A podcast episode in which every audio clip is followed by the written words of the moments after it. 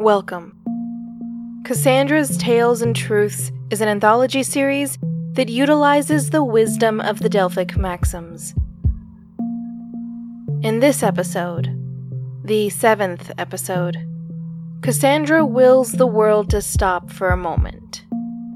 It's a seemingly impossible task, to be sure, but it is for good reason. Such a good reason, in fact, as to almost be cliched. But it's not like we don't fully understand what she's getting at, practically speaking. So, Revenant, love those whom you rear while you still can.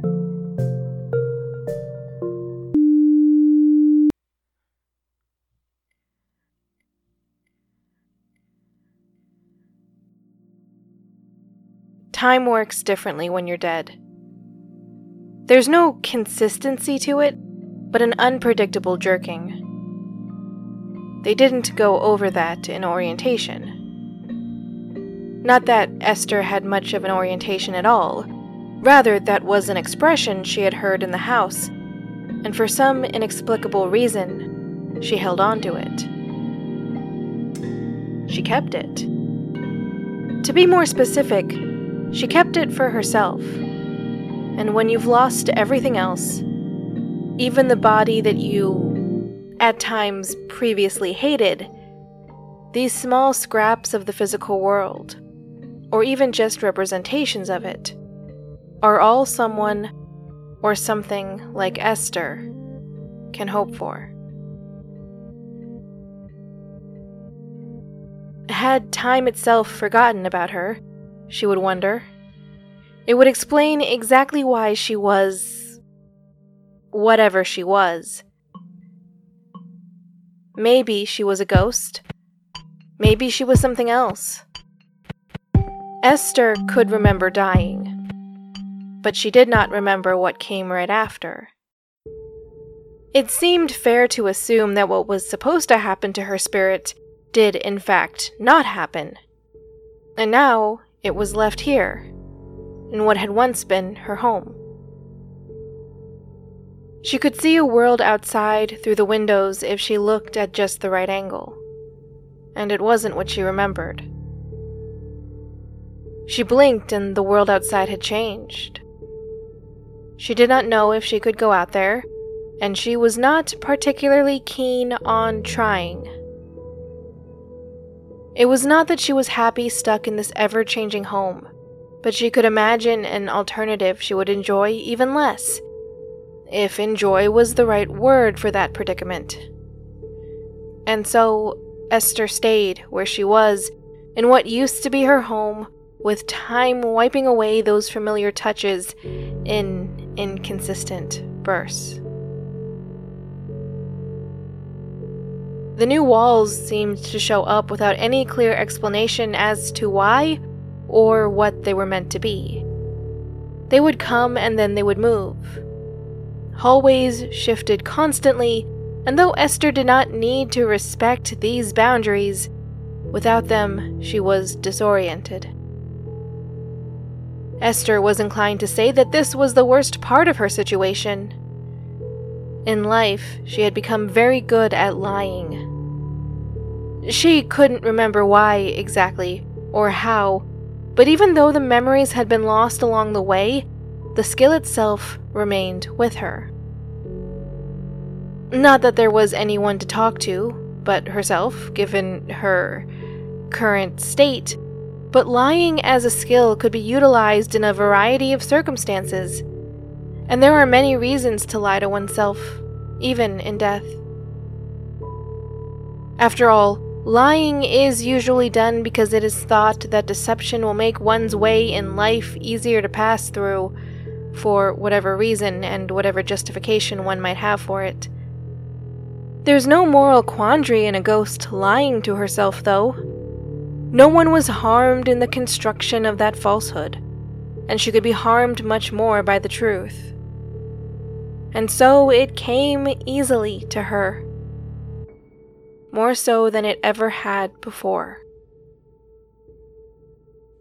Esther could say that it was the shifting walls that bothered her the most, but that was, perhaps, the greatest lie she had ever told. The truth of it was that the worst part was the people, and the fact that they would never stick around. At first, their inability to interact with her in any way stung, but it started to matter less and less in the face of something else. You see, time serves a purpose. Time is a necessary ingredient for any process, for anything to properly form and develop. Esther needed time with those inhabitants, time to watch them, time to get to know them, and time to grieve them. She never had any of it. She would turn around to see a young woman in the hallway with a warm face and blithe smile. They would be about the same age, and Esther would feel an excitement swell in her chest to have something vaguely like a companion in the house with her. She would listen intently for someone to say the woman's name or to know anything about her. But a step down the wrong hallway or through a doorway that had once been, and the woman wouldn't be so young anymore. She would be middle aged, with older children running around underfoot. And suddenly, companionship seemed like a far flung impossibility. That was an era of life that Esther had never known and one she could not offer any assistance with. Then again, she would soon realize that didn't have to be the end of it. It didn't have to mean anything if she didn't want it to. But with her resolve renewed, she would turn around again, and the woman would be gone completely, her children now grown up and weeping. There was at least closure in that. On the other hand, it was far too common that the faces lurking around hallways Esther did not understand would simply disappear, taking pieces of furniture or decor with them, things that Esther had used as makeshift markers. The house would be different again. Sometimes the world outside of it, too. But then again, sometimes hardly anything changed at all. And someone was just gone. People work differently when you're dead, Esther had learned. But that one made more sense. It may even be that they themselves aren't different, but it's just that your circumstances have changed to the point of incompatibility. You aren't like them anymore. You aren't really a part of their world anymore.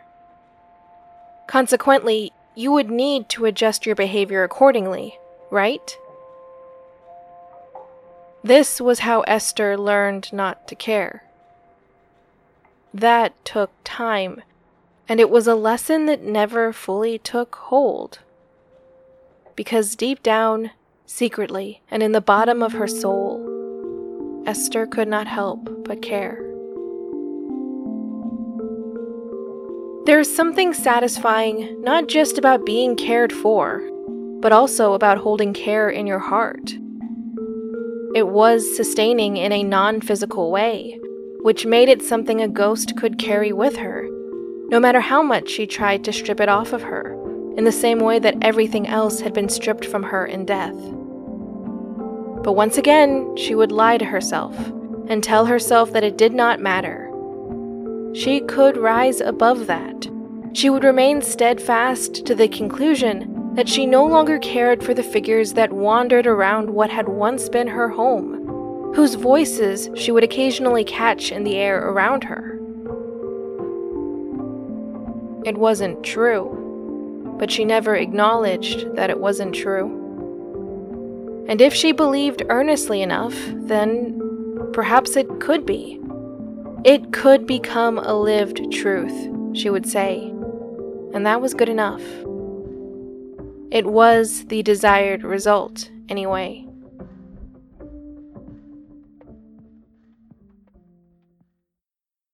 Time works differently without a clear end. There is no progress, only monotony. It used to be that things could not last forever, but being a ghost seemed to be the exception. Esther did not know how to stop being a ghost, if that's what she was. That was what people would refer to her as when they caught glimpses of her in return, but she was not entirely sure what that meant. She knew she wasn't human. She knew she couldn't easily stop being whatever she was, but at the same time, she knew there wasn't any alternative. And that, in combination with everything else, left Esther alone and with a great sadness. All there was to do was wander through unrecognizable hallways, as she had always done, catching glimpses of people she had to otherwise ignore. And that was what she did. The house continued to change, and Esther continued to scramble for anything she could use to steady herself. There wasn't much thought to it. There is hardly any thought attached to those things we do out of desperation. Some choices, if that's what they could be called, make themselves more obvious than others.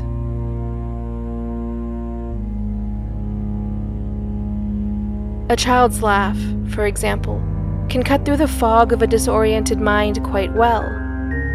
But it was a sound Esther did not immediately recognize.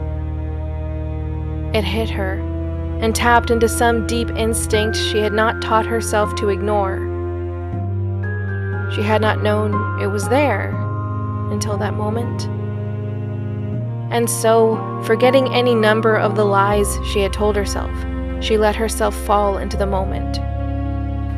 She turned to see a small child with bright hazel eyes peeking out from beneath thick black curls, staring up at her. Those eyes ensnared Esther and pulled her into an inescapable embrace. But there was something unfamiliar there, something Esther had not seen in quite some time. Hi, the girl whispered softly. Recognition. Esther was seeing recognition for the first time. Perhaps this little girl did not know who she was speaking to, but she knew she was, in fact, speaking to someone. Esther's heart leapt in her chest. It was coming alive again, for the first time in a long time. You can see me? Esther wanted to ask, though the answer was already so abundantly clear. The girl could see her. She had already proved as much, but it was just so unbelievable, and Esther so desperate the moment came to a halt. For once, time did what Esther might have expected. For once, things felt steady. And that too gave Esther a new sense of life. A warmth started in her newly beaded chest and extended outwards to where her fingers and toes once had been. The familiar sensation of caught breath filled her mouth. My word, Esther thought. There's so much involved in feeling alive. All the while, the girl did not seem to understand the weight of the moment. She just kept her smile firmly planted on her face, patiently waiting for whatever came next.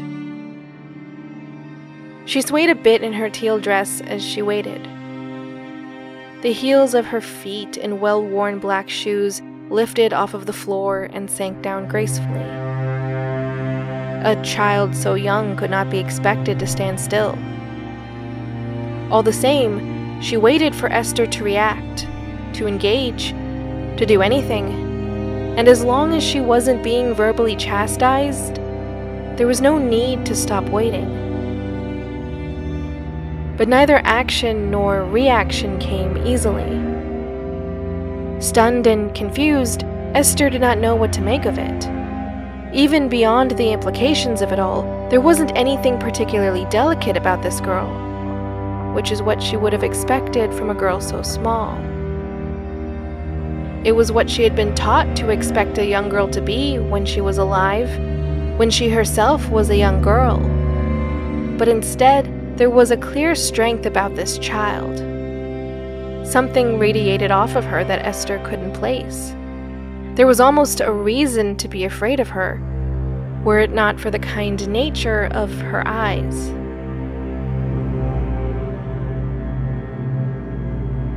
Hello, Esther whispered, feeling herself being drawn closer to the girl. The drift forward she experienced wasn't intentional, but nothing of her current state had been thus far, so she could accept it. The young girl waved and giggled softly before turning in response to some other noise happening behind her. Soleil, Esther heard. Soleil, Esther whispered back. The girl turned back to the voice, a woman's voice, and was ready to heed its unspoken command. Perhaps it was her mother's voice, if Esther had to guess, but it didn't matter who it was specifically. The keeper of the voice was a competitor for the child's time.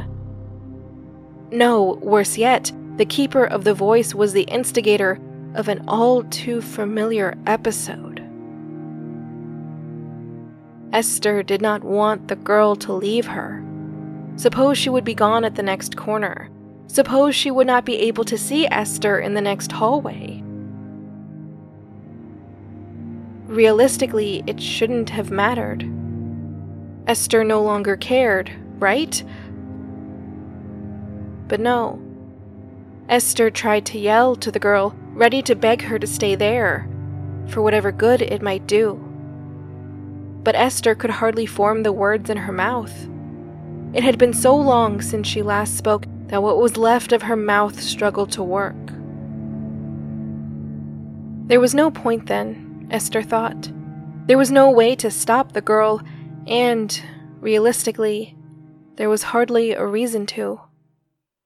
The young girl had a life to live, had a mother that would not be ignored, and had, well, time specifically time that worked exactly as it should. It was her right as a member of the living. Even if it would hurt more now than it ever had, Esther had to let go and keep moving. She stepped back while Soleil ran ahead. It had to be this way. For whatever that brief encounter was worth, it couldn't be anything more than that.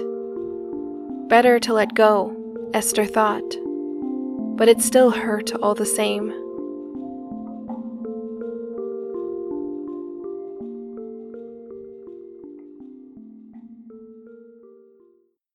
Time works differently when you're dead. But Soleil worked differently than any other person Esther had caught glimpses of. To Esther, without time, there was no night and day. To Soleil, there was no need to dwell on the difference, particularly if it meant seeing Esther again. When it happened, Esther was standing in the front room of the home. Perhaps that could have been considered a bold decision, what with it being a manifestation of so many other concerns and problems. The front room was not as she remembered it. In fact, it had once been a porch. It was a porch she had spent many hours sitting on, in both life and death. But regardless of its many shifts and changes, it remained a place of calm for her. It was a familiar place where her soul went through certain slower motions. There was almost a nothingness around her as she sat there. And then there was something, or rather, someone. Esther saw the familiar little girl as she emerged in the room with her hands wrapped tightly around a blanket. It was hardly a caught glimpse, the faintest movement entering the corner of her eye, and she refused to do much more with it. By then, Esther had been left to sit with the nature of her situation for a bit, and she had thoroughly reminded herself of how this always goes. Esther knew how this would end. Esther knew how this always ended. She knew that time did not favor the dead, and that she herself was just a plaything to forces that wished her to be alone. Soleil would be gone soon. She might even be gone when Esther turned around. Ma'am, Soleil whispered. It pained her to do so, but Esther did not react. She could not react. It did not matter if Soleil was different when the outcome would remain the same, when Esther would inevitably be alone. Feelings of loss and confusion were ever present memories for Esther. She would not repeat her mistake. I had a bad dream, the girl said. There's no one else to tuck me in. Please, ma'am? Esther vaguely remembered what that was like. What it was like to be a child in a big house, even though that was some unknown time ago, and even though she had lost so much of herself since then. Her heart pained for the little girl, for the fear and concern in her voice. The desperation in her voice was clear in the way she spoke and the fact that she was reaching out to a ghost for comfort. There was a sadness to it, a sadness Esther recognized and felt. No, Esther thought to herself, she should not answer. She should do nothing. The child was not hers to mind. The child would not be there for long. What was the point of caring when that would simply bring pain later? Soleil drew closer, and Esther felt the pull again. The same pull that led her to follow Soleil in the hallway, that same draw and drift that could not be controlled. It was in her chest, this time the stirring of a feeling she had long since forgotten about. Time works differently when you're dead. It might change your appearance, but your heart remains the same. Esther's heart remained the same. It remained inclined to dote on the small girl that needed her. The familiar ache of all that came before posed a compelling counter argument. It screamed out in her chest, warning her against this. It pleaded with her to actually be as guarded as she pretended to be in the name of prevention. Remember the hurt and confusion, it begged. Remember what will happen soon. Esther felt herself slowly being convinced.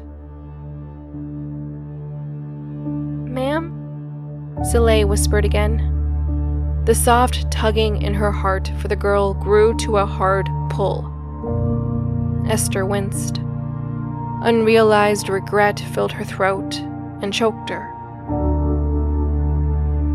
So there would be pain regardless, then, Esther thought. Pain in squandering this chance and pain in taking it. So, no, Esther thought. She knew what she wanted. For however long she could have it, Esther would have this time. Esther would have someone to care about.